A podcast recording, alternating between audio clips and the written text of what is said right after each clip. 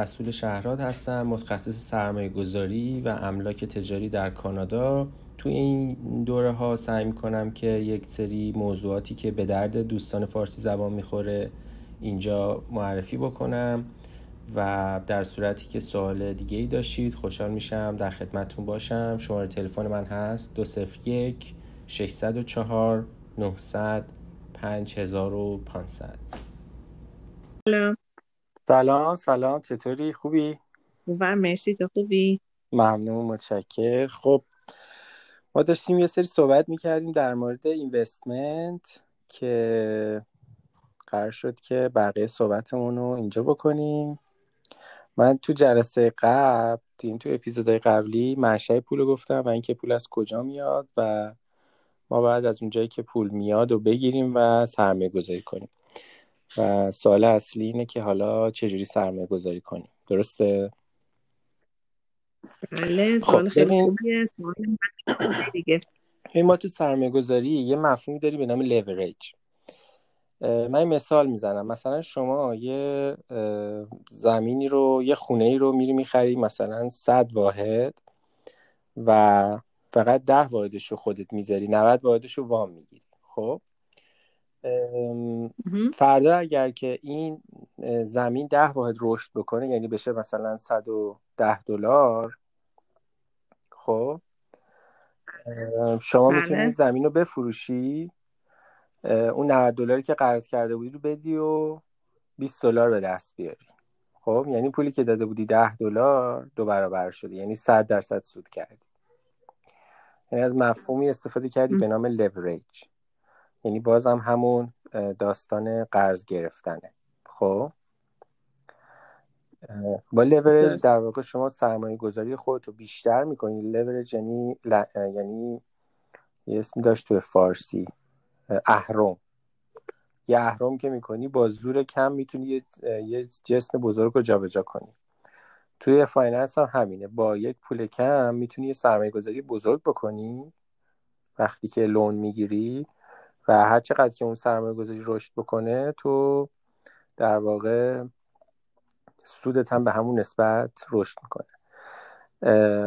منتها اون لونی که می‌گیری خب به حال یه هزینه هم داره یه کاستی هم داره که اون اینترستیه که روش میدی و این در واقع باید حساب کنی ببینی که اون رشدی که می‌کنه آیا بیشتر از اون سودی هست که داری میدی یا نه. این یه محاسبه خیلی ساده است یعنی مثلا فرض بکنیم که مثلا توی real estate اگر نگاه بکنیم اگر که real estate به طور متوسط سالی ده دلار رشد بکنه و که ما بهش میگیم appreciation شما اگر که زیر ده دلار بتونی در واقع هزینه بکنی برای گرفتن پول و بریزی توی real estate اون اختلافش رو در واقع شما سود کردی. متوجه شدی؟ خب پس این مفهوم لورجه حالا از لورج چه نتیجه می‌گیریم؟ نتیجه می‌گیریم که شما تا جایی که می‌تونی باید لورج بکنی. یعنی یه جوری پول قرض کنی. باش با با هزینه کم. یعنی یه جوری باید خودتو با این بانک ها و لندرا خودتو نشون بدی که تو حسابت خوبه credit ت خوبه credit تو به موقع پرداخت کنی و credit بسازی که هر زمانی که خواستی بتونی در واقع پول قرض کنی. خیلی اه، ب- بهتره مثلا قسطاتو کم بکنی. مثلا قسط ماشین یک تاثیر خیلی زیادی داره توی میزان financeability شما. یعنی مثلا اگر که یه ماشین 50 هزار دلاری اه، بری finance بکنی و شروع کنی قسط دادن چون سودش هم بالاتره موقعی که می‌خوای بری وام بگیری شاید مثلا به اندازه 200 هزار دلار در واقع به تو کمتر وام بدن. چون حساب می‌کنن می‌بینن که تو قدرت پرداخت اون در واقع قسطا رو نداری. پس همیشه باید سعی بکنی با روش های مختلف با درست کردن سالری و اینکام بتونی یه جوری خودتو جلوی بانک نشون بدی که تو قابلیت پرداخت باز پرداخت رو داری. این از اینجا. حالا فرض بکنیم که شما شما اینو درست کردی و قابلیت لورج برای خودت ایجاد کردی و می‌تونی یه مبلغی وام بگیری. همیشه هر کسی که بهت وام میده یه درصدی رو می‌خواد که خودت بذاری. حالا اونو باید در واقع چجوری به دست بیاری؟ اونو باید همیشه درآمدی که داری رو یه درصدش رو بذاری برای saving یعنی اگر که 100 دلار در آوردی حالا بسته به میزان در واقع هزینه ها یه درصدیشو 20 درصدشو مثلا بذاری توی حساب saving ت که بعد از این مدتی یه پولی داشته باشی که بتونی در واقع یه down payment و یه چیز داشته باشی که بتونی باهاش وام بگیری. اینه که همیشه emergency آره emergency هم که emergency fund هم که یه در واقع به اندازه سه تا 6 ماه هزینه های زندگی تو باید داشته باشی که اگر emergency اتفاق افتاد بتونی تا اون سه ماه تا اون 6 ماه بتونی در واقع دوباره یه فکری بکنی. اگه job تو از دست دادی یا یه اتفاقی افتاد یه هزینه بهت خورد. حالا اونو بعد همیشه به صورت cash نگه بداری توی حساب saving ی که سریع می‌تونی ورش داری. هر موقع که در واقع شروع کردی به saving پس هیچ وقت تو به اندازه درآمدی که داری نباید هزینه بکنی. و بدتر از اونه که بیشتر از درآمد هزینه می‌کنی اونجوری که میری ته چاه. پس همیشه کمتر از درآمدت هزینه بکن وسوسه نشو و هزینه های زندگی تو تنظیم بکن یه جوری که saving داشته باشی. خب حالا اون بحث saving خودش بحث خیلی مفصلیه نمی‌خوام واردش بشم. حالا فرض می‌کنیم که تو saving تو انجام دادی و هز... emergency fund ت هم داری. emergency fund رو می‌تونی بذاری توی حسابای saving ی که مثلا بهت چند درصد سود میدن. حالا درصد خیلی بالایی نیست ولی یه جوریه که تو هر لحظه بخوای اون پولو می‌تونی برداری. حالا فرض کنیم شما یه saving ی داری الان یه saving ی داری بعد از emergency fund واقعا نگه داشتن cash خیلی کار عاقلانه ای نیست. مگر مگر در شرایطی که شما مطمئنی که market crash خواهد کرد. زمانی که market crash یعنی در راست در آستانه crash کردنه شما باید پول نقد نگه داری چون همه چی و قیمتاش میریزه. میشه اینو پیش بینی کرد که market ببین یه سری دوره های کوتاه مدت و بلند مدت داره ولی اینا بیشتر تو تئوریه. مثلا میگن دوره های هفت ساله داره دوره های هفت ساله مثلا پایین رفتن بالا رفتن. یه سری هم دوره های بلند مدت میگن سی ساله سی و پنج ساله داره. اینا همه در واقع speculation ه خب خیلی هیچ هر, هر کسی اگه بتونه در واقع آینده رو پیش بینی کنه که خیلی پولدار میشه. خب ما فرضمون که ما یه آدم عادی هستیم خیلی هم توی آینده رو پیش بینی کنیم. پس فرضمون بر اینه که هیچ وقت ما نباید در واقع اگر که مطمئن نیستیم که مارکت کرش داره می‌کنه پول نقد خیلی نمیداریم حالا ما یه پولی داریم می‌خوایم سرمایه گذاری کنیم و حالا لورجش هم یا می‌کنیم یا نمی‌کنیم. اونو دیگه بحثش رو کردیم تموم شد. ما یه پولی داریم می‌خوایم سرمایه گذاری کنیم. این سوال خیلی بزرگیه که کجا سرمایه گذاری بکنیم. سوال تمام پولدارای دنیاست و تمام کسایی که پول دارن اولی مشکلشون در واقع همینه که میگن خب حالا پولمون رو چیکار کنیم؟ یعنی اگه زمانی پولدار شدی بدون این اولی مشکلت. حالا چرا میگم که نباید پول نقد نگه داری؟ به خاطر اینکه اولا اینکه هر سال اون پولی که دولت چاپ می‌کنه اضافه میشه به تورم و ارزش پول داره سال به سال کم میشه اگر که استفاده ازش نکنی. یعنی مثل یه قالب یخی میمونه که هی این داره قطره قطره ازش آب میشه میره. بهتره که اینو یه جوری استفادهش بکنی یه جوری بذاری تو فریزر که این رشد بکنه به جای اینکه آب بشه. خب. حالا پول چجوری رشد می‌کنه؟ اون پولی که بانک مرکزی ها در واقع تولید می‌کنن اینا رو توی یه سری جاها در واقع شروع می‌کنن سرمایه کردن. اونجور جاها رشد می‌کنه. حالا من به عنوان یه اصل کلی اقتصاد می‌تونم بگم که باید شما پولتون رو تبدیل بکنید به سرمایه. سرمایه یا کالای سرمایه‌ای فرقش با بقیه کالاها چیه؟ کالای سرمایه یه کالایی که بلند مدت و جزء جزو در واقع اون علمان های تولیده و علمان های یه،, یه چیز مولده یه کالای مولده خب؟ مثلا مثال می‌زنم. شما برای اینکه یه سرمایه یه چیزیه که در واقع به زبون ساده یه سرمایه چیزی که پول تولید می‌کنه. ارزش تولید می‌کنه و در نهایت ارزش پول تولید می‌کنه. حالا مثالاش و, و با دوامه. خب؟ یعنی مثلا اینجوری نیست که مثلا یه پیرهن که شما می‌خری سرمایه حساب نمیشه. تیوی می‌خری سرمایه حساب نمیشه. یه سال بعد از کار میفته خراب میشه. استهلاک داره.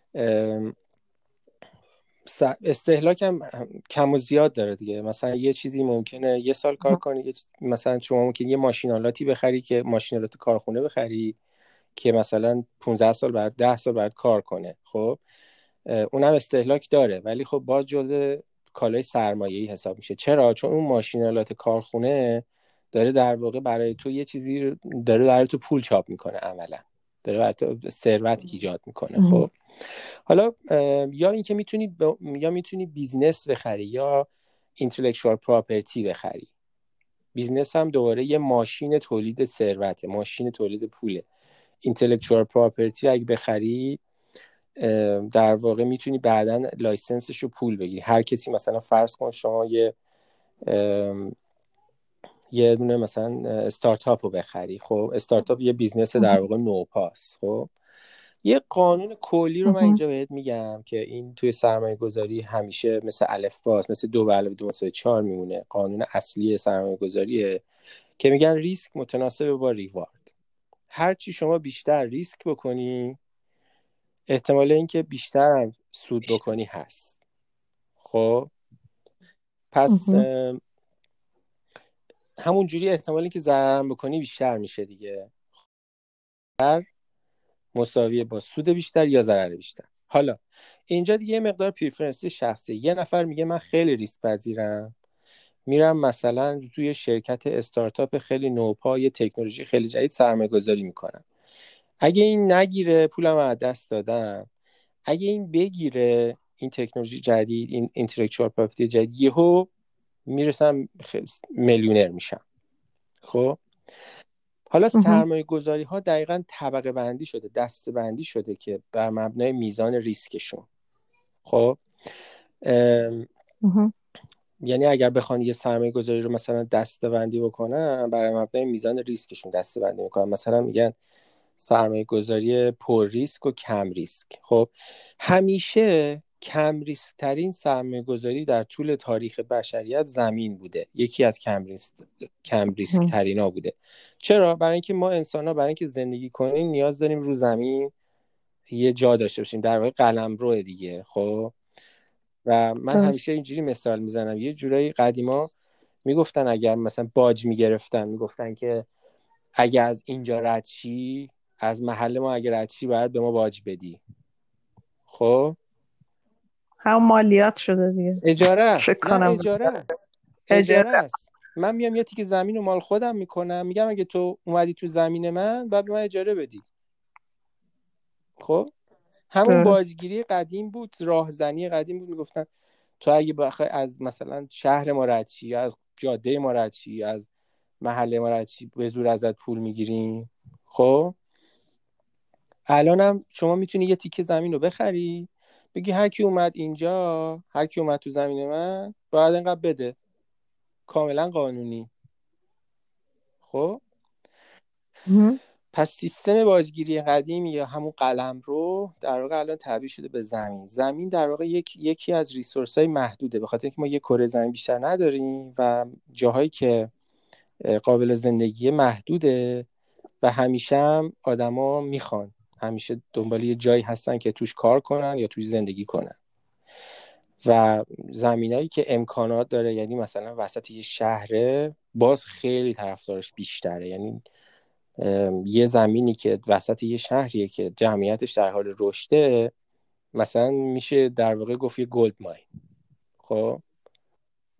خود gold mine دوباره مثلا الان گفتم یادم افتاد این یه کالای سرمایه یعنی یه معدن دیگه تو داری از توش یه چیزی استخراج می‌کنی. زمینم همیشه با تورم و با تقاضا میره بالا و appreciate میشه و یه کالای سرمایه نکته مهم زمین اینه که هیچ وقت از بین نمیره.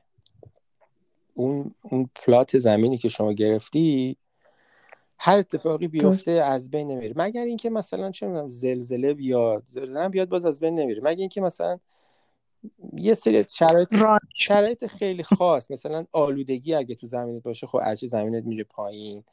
حالا اونا وارد جزئیات خیلی نمی‌خوام بشم. الان فقط مثالی که زدم تو اگر بتونی saving تو یه زمین بخری you're good for the long term. خب؟ درست. این جزء کم ریسک ترین آره. حالا همین جوری همین جوری مثلا سرمایه گذاری های پر ریسک تر همین جوری میاد با مثلا مثال میشه خیلی زد چون این خیلی بحث مفصلیه. من الان خیلی داریم فقط surface ش رو داریم scratch می‌کنیم. مثلا یه سرمایه گذاری بعدی business ه.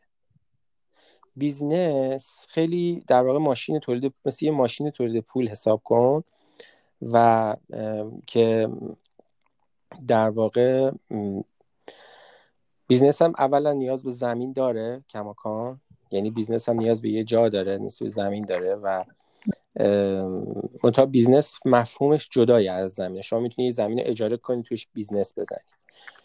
business یه ماشینیه که داره کار می‌کنه و برات income تولید می‌کنه. بسته به مقدار اون income که تولید می‌کنه یه ارزشی هم در واقع داره که خرید و فروش میشه. شما می‌تونی اون business رو بخری یا بفروشی. سهام هم همون business ه در واقع. شما میای یه business می‌زنی بعد شروع می‌کنی میبریش توی public public market تقسیم بندیش می‌کنی میفروشی. مثلا business هایی که خیلی بزرگ میشن و business های کوچیک رو می‌تونی کلش رو بخری صد درصدش رو بخری. business هایی که خیلی بزرگ میشن و می‌برن توی public market و تبدیلش می‌کنن به یک میلیون share مثلا هر شیرش مثلا یه عددی میشه. مثلا شرکت اپل رو هیچ کس نمی‌تونه یه کلش رو بخره دیگه خب؟ یا business ها می‌تونن استارتاپ باشن نوپا باشن یا business های جا افتاده باشن مثل مکدانل که شما می‌تونی بری یه درصدی از business مکدانلد رو بخری. در واقع داری یه کمپانی رو می‌خری که اون کمپانی صاحب business brand trademark technology IP همه حتی زمین اگه داشته باشه اینا میاد توی اون زیر category اون. اگر اون کمپانی خودش صاحب یه زمینم باشه به خاطر همینه که بعد این دوباره خیلی داستانش مفصل میشه. بعضی از business ها به شما در واقع appreciate میشن. مثلا مثل اپل یا تسلا. هی در طول زمان مردم می‌فهمن که چقدر این business خوبیه چقدر مشتریش زیاد میشه و تقاضا برای زیاد میشه. ارزش سهامش میره بالا. بعضی از business ها بهت سود میدن. اون زیاد سهامشون نمیره بالا بهشون میگن dividend.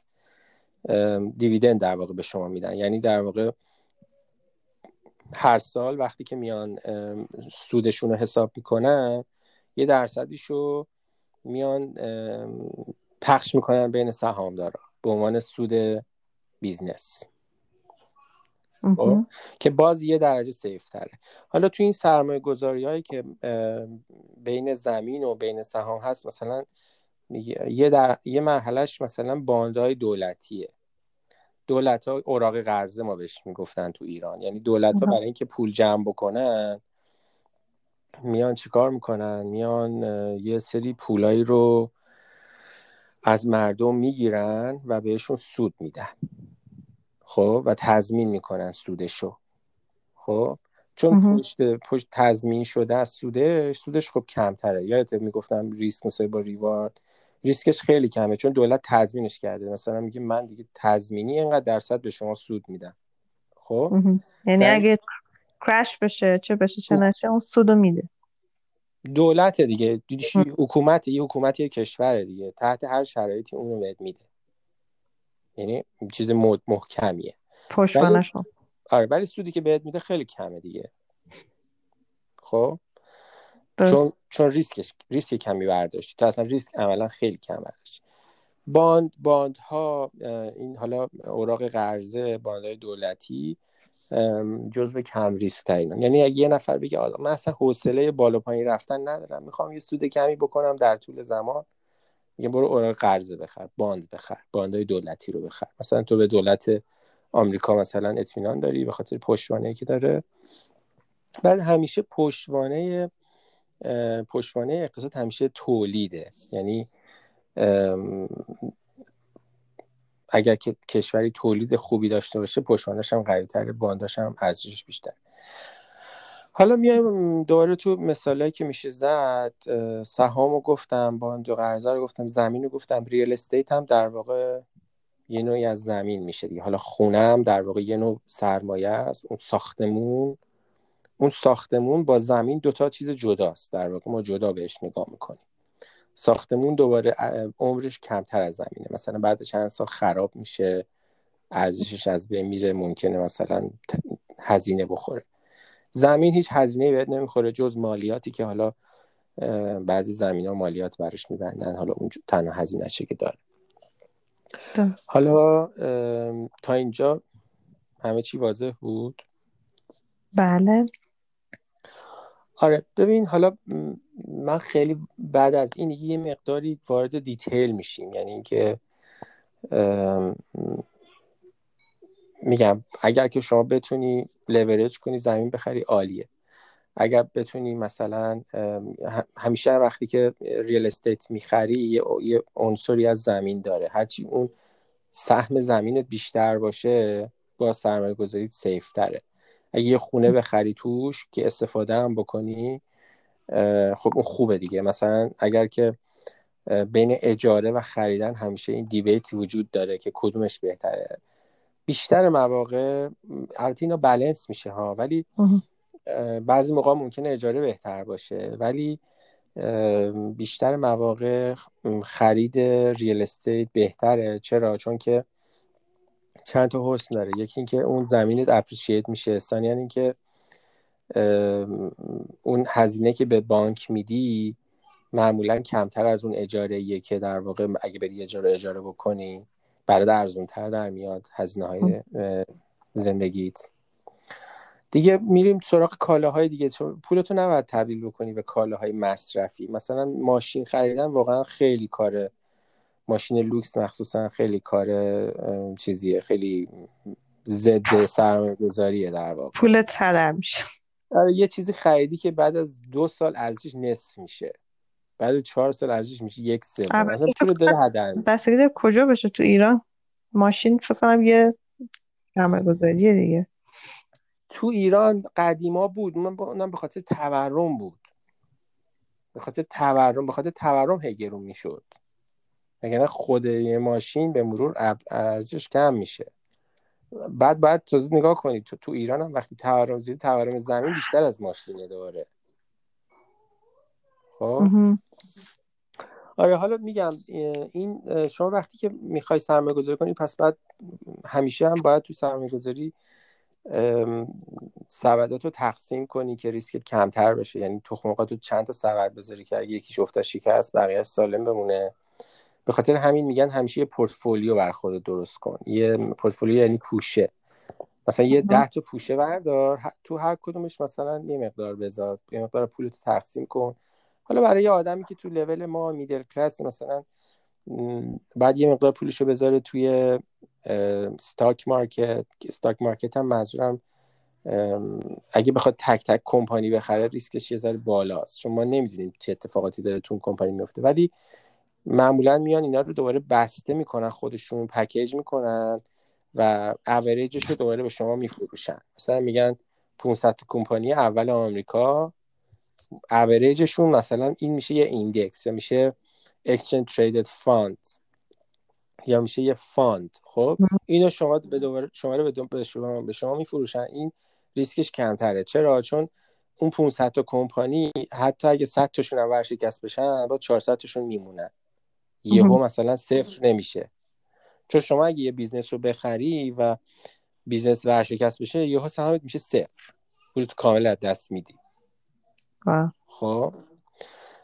ولی وقتی که این اوریج رو می‌خری در واقع خب احتمال اینکه 500 کمپانی اول آمریکایی و همشون با هم دیگه ورشکست بشن خیلی کمه دیگه. درسته. خب؟ بعد میان بعد از این مرحله بعضیا که مثلا یه درجه می‌خوان تخصص بشن میان تو industry های مختلف. مثلا میرن industry مثلا resources. یه سری میرن تو industry مثلا finance بانک مثلا میرن تو industry های مختلف اینا رو تقسیم می‌کنن. یکم حرفه ای ترش باز نمیان یک کمپانی تک کمپانی بخرن. تک کمپانی خریدن مال کسی که واقعا آینده رو می‌تونه پیش بینی کنه. خب تو نمی‌تونی پیش بینی کنی که آینده اپل چی میشه. من هم نمی‌تونم پیش بینی کنم هزاران اتفاق قرار بیفته داخل اون کمپانی که من تو ازش خبردار نخواهیم شد. خب؟ درسته.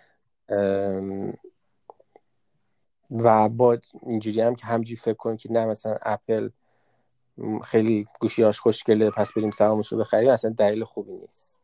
خب؟ درست.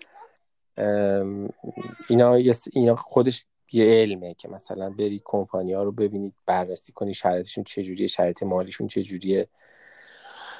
در واقع اینو speculation میشه. too much risk ه برای یه آدم عادی. نهایتا تو بخوای مثلا بری این اوریجا رو بخری بعد average ا رو تو industry های مختلف که تو region های مختلف مثلا بگی من یه دونه تو چین می‌خرم یه دونه مثلا سهام اوریج چین رو می‌خرم یه دونه مثلا اوریج آمریکا رو می‌خرم که هر کدوم از اینا اگه رشد کرد من برنده باشم. یا میای تو industry های مختلف میگی من میرم مثلا یه دونه health care می‌خرم یه average health care می‌خرم. یه دونه هم مثلا average high tech می‌خرم خب مثلا high tech زمانی که خیلی اقتصاد خوبه چون اولویت اول نیست. ولی مثلا food یا مثلا health care جز اولویت های اوله. دیرتر از بقیه ورشکست میشه. درسته. خب پس میام بین اینا تقسیم مثلا میام تو transportation تو health care تو tourism توی food industry نه فلان فلان. اینا حالا category های مختلف. میام میام تقسیم می‌کنم. مثلا resources مثلا oil and gas precious metals precious metals هم خودش یه category خیلی بزرگه. خیلی معتقدن که پول واقعی در واقع هنوز طلاست. و زمانی که دولت ها ضعیف میشن اقتصاد ها ضعیف میشن طلا گرون میشه. برای اینکه همیشه میگن تو پورتفولیوتون یه مقداری هم طلا داشته باشین. طلا حالا می‌تونی بری شمش بخری بذاری تو گاف صندوق خونه که راحت نیست ریسک داره. ب... می‌تونی بری index طلا رو بخری مثلا. مثل این مثل این میمونه که طلا رو خریدی. آه اینو نمی‌دونستم. آره می‌تونی index طلا بخری index نقره بخری یا average prec precious metal بخری. خب؟ این برعکس چیز کار می‌کنه. برعکس در واقع ارزش پول کار می‌کنه. زمانی که اقتصاد مثلا آمریکا ضعیف میشه دولار همه, همه اینا نسبی هنده که دو به دو با هم سنجیده میشن. مثلا اقتصاد وقتی اقتصاد قوی میشه طلا میاد پایین. یعنی ارزش دلار به طلا زیاد میشه. موقعی که اقتصاد ضعیف میشه ارزش دلار به طلا کم میشه. خب؟ یعنی طلا رفت بالا. متوجه نسبت به هم حساب میشه دیگه. دلار یعنی اعتبار دو بانک مرکزی آمریکا خب؟ وقتی میگیم مثلا میگیم نفت گرون شد یعنی چی؟ یعنی نفت نسبت به دلار آم... دلار آمریکا گرون شد. وقتی میگیم نفت ارزون شد یعنی نفت نسبت به دلار آمریکا ارزون شد. متوجه شدی؟ همینا دو به دوه. خب؟ حالا این این داستان سهام یه سری مثلا میرن ترید می‌کنن. مثلا میرن میگن که ما فارکس خرید و فروش می‌کنیم. اینا تو ماچ ریسکه من به شخصه واقعا اعتقاد ندارم. بعضی که اصلا میگن ما تحلیل تکنیکال می‌کنیم. یعنی میریم این نمودارا رو نگاه می‌کنیم توش پترنایی در میاریم. بعد از روی مثلا اینکه اینجا رفت پایین اونجا نمودار اینجوری شد می‌فهمیم که مثلا در آینده اینجوری میشه. من تحلیل تکنیکال رو خیلی اعتقاد بهش ندارم ولی هزاران نفر در دنیا دارن این کارو می‌کنن یا حالا می‌برن میبازن. بیشتر برای من یه نوع گمبل و یه نوع سرگرمیه. تحلیل تکنیکال. یعنی از روی نمودار تو بخوای بفهمی که این نمودار کجا میره. یه سری تحلیل fundamental می‌کنن. این این چیزی که الان دارم میگم trade ه. یعنی با stock یه ذره فرق داره. یعنی خرید و فروش فقط شرط بندی یه جورایی در واقع فقط speculation این فارکس هم گفته جزو همینه. فارکس هم در واقع آره نسبت ارزا رو تو داری trade می‌کنی دیگه. خب مثلا نسبت دلار به یورو رو داری trade می‌کنی. یه جوری انگار شرط بندی می‌کنی رو نسبت دلار به یورو خب؟ دو جور تحلیل داری. تحلیل technical میاد چیکار می‌کنه؟ میاد نمودار رو نگاه می‌کنه. تحلیل fundamental میاد نه مثلا market رو نگاه می‌کنه. میگه خب رشد ناخالص داخلی مثلا آمریکا امسال اینقدر بود. پس بنابراین دلار آمریکا میره بالا. خب میام مثلا دلار به یورو می‌خرم مثلا. خب اینا یه جور شرط بندیه و اصلا بعضی این شرط بندی ها میره در آینده. مثلا رو قیمت نفت شرط بندی می‌کنن. بهش میگن مثلا option. خب یا future. شما می‌تونی رو قیمت نفت مثلا در سه ماه آینده بیای الان شرط بندی کنی. سه ماه آینده اگر که شرط بردی که پول می‌بری. اگه شرط باختی پولت میسوزه. اینا دیگه too much risk ه اینا در واقع speculation gambling زیاد فرقی با قمار نداره به نظر من. خیلی هم مثل قمار میرن معتادش اعتیاد آوره مینه آره خیلی اعتیاد زی... اعتیادش هم خیلی بده. مثل قمار دیگه. مثلا میرن یه پولی می‌ذارن بعد میبازن خب؟ دیگه چیزای سرمایه گذاری چی مونده که من نگفتم؟ چیزو نگفتی. کریپتوکرنسی چیو؟ cryptocurrency آه می‌رسیم سراغ بحث شیرین. شیرین cryptocurrency آره. از سواد من خارجه ببخشید. من خیلی ساده الان برای توضیح میدم. خیلی ساده خیلی ساده. چون من زیاد خوندم در موردش. cryptocurrency ببین من منشأ پول رو بهت گفتم. که از هوا تولید میشه خب؟ اینجا نگفتید یه پادکست دیگه. آره تو پادکست قبلی گفتم. و اینکه هم بانک مرکزی ها این پول رو تولید می‌کنن و روش کنترل دارن. خب در روی میزان تولیدش کنترل دارن روی روی حتی ترانزکشن هم کنترل دارن. یعنی مثلا بانک مرکزی آمریکا می‌دونه یه دلار از جیب من رفت و جیب تو. اگه بخواد جلوشو می‌گیره. خب؟ تمام اینا زیر نظر تحت کنترل. بعد مبادلش هم خیلی سخته. الان من می‌خوام پولی حواله کنم به بعد ده تا بانک بیاد وسط واسطه ها بیان هزینه زیادی می‌بره و من ترک میشم. خب؟ یه آقایی با اسم مستعار که به نظر من یه نفر نبوده تیم خیلی تخصصی بوده تیم خیلی مافیایی بوده میاد یه مقاله چاپ می‌کنه. به نام آقای ساتوشی و ایده رو برای اولین بار میده. میگه که آقا دیگه طلا پول نیست. پولی هم که بانک ها تولید می‌کنن پول نیست. ضرر داره یه سری معایبی داره. من میام چی کار می‌کنم؟ من میام یه نرم افزاری می نویسم خب؟ این نرم افزار من اوپن سورسه شما می‌تونید برید کداشو نگاه بکنید. خب؟ این نرم افزاری که من می چی کار می‌کنه؟ میاد. با توجه به فرمولای ریاضی تولید این پول رو کنترل می‌کنه. خب یعنی این پول نمی‌تونه بی نهایت تولید بشه. هر کسی هم که می‌خواد این پول رو تولید کنه باید بیاد این فرمولایی که من میگم رو حل کنه و حل کردن این فرمولا یک مقدار زمان می‌بره و هر سال هم سختتر میشه. یه چیزی شبیه طلا رو شبیه سازی می‌کنن. طلا مثلا اولش یه معدن پیدا می‌کنی کلی به دست میری بعد یه هی سختتر و سختتر و سختتر میشه. خب؟ درسته. این با فرمولای ریاضی اینو شبیه سازی کرد و دوباره یه دیتابیسی ایجاد کرد رو شبکه کامپیوترها که هیچ کسی تقلب نمی‌تونه بکنه. خب؟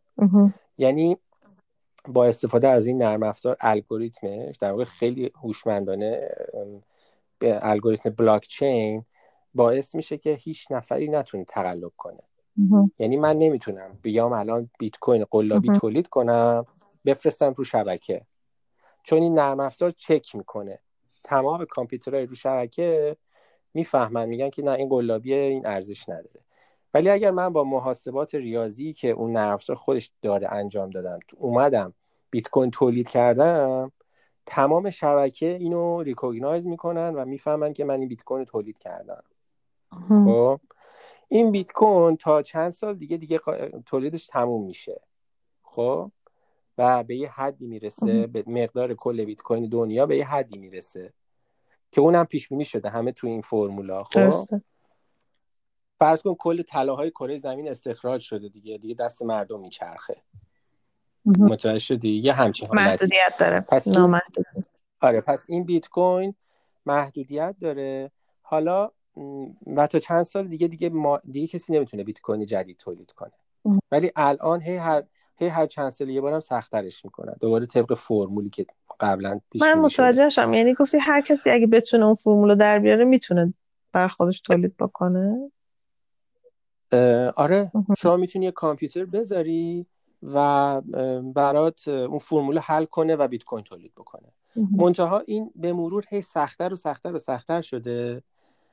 الان دیگه کامپیوترهای معمولی نمی‌تونن. بعد ابر کامپیوتر بذاری سوپر کامپیوتر بعد بذاری بعد بری هزاران کامپیوتر بذاری توی این سوله های بزرگ تا بتونی تولید چرا کامپیوتر معمولی هم می‌تونی کنی ولی خیلی احتمالش کمه. تو می‌تونی همین الان کامپیوتر رو روشن کنی بذاری شاید بعد یه ماه مثلا چند دلار هم برای تولید کرد خب؟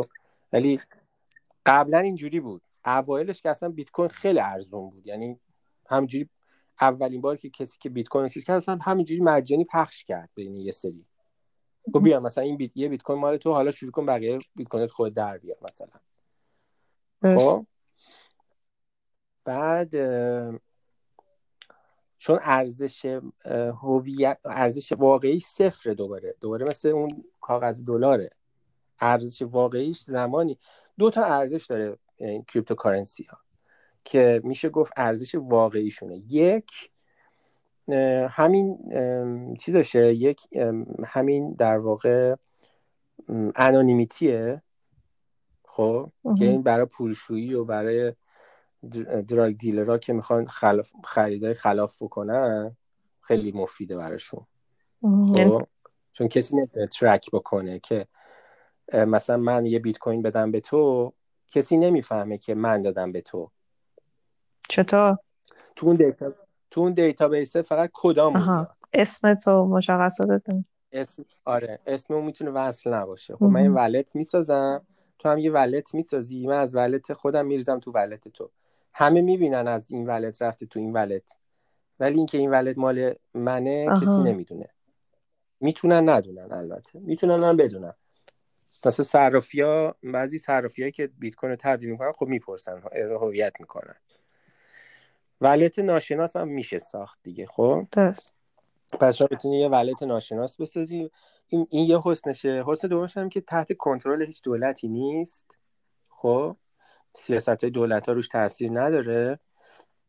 و حسن دیگه هم اینه که این ترانزکشناش خیلی سریعه و بدون بدون هز... با هزینه کمه.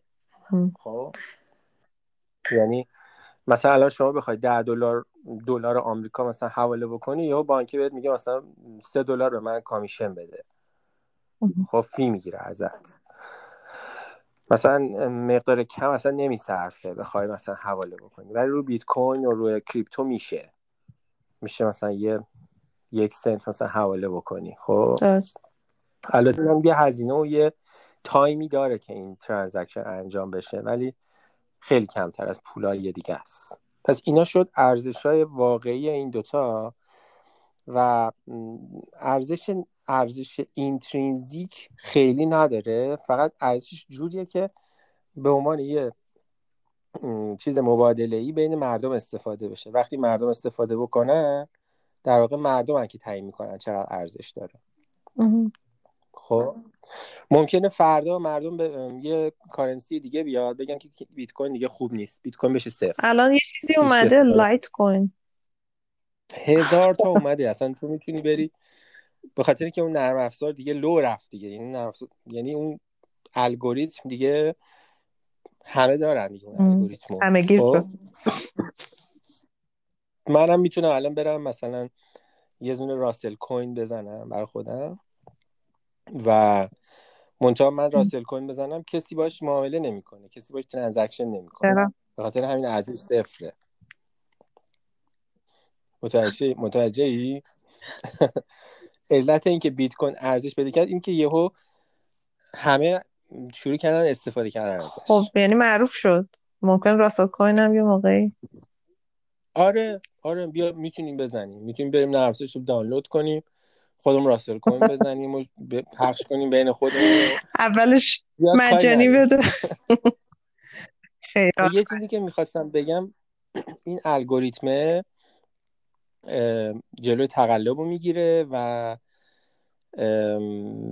ترانزکشن ها رو ولی ممکنه میده. که امکانه این که هک بشی نمی‌دونم یه نفر بیاد بیت کوین تو ورداره هست. اتفاقا دلیل اینکه من بیت کوین خیلی توش نرفتم همینه.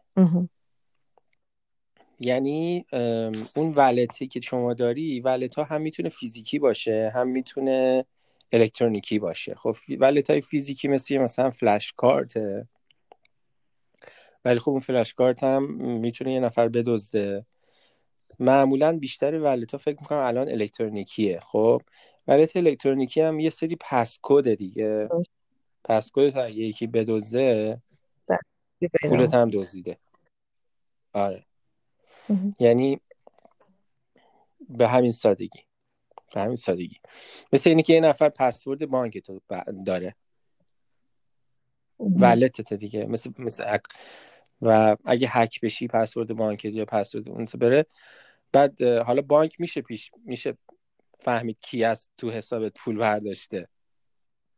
ولی اگه پسورد بیت کوینت password wallet بیت کوینت رو یکی بدزده دیگه رفت پول تو برداشته دیگه. رفته توی حساب دیگه که تو حالا نم... نمی‌تونی بری بفهمی کی بود. متوجه. پس این آره. ریسکش بالا خیلی.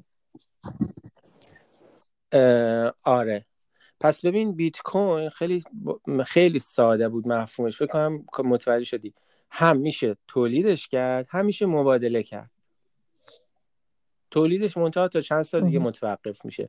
برای چرا متوقف میشه؟ برای اینکه دیگه انقدر سخت میشه حل کردن اون فرمول که در واقع برقی که تو مصرف می‌کنی هزینهش بیشتر. بیشتر از اون بیت کوینیه که در. میاری. خب؟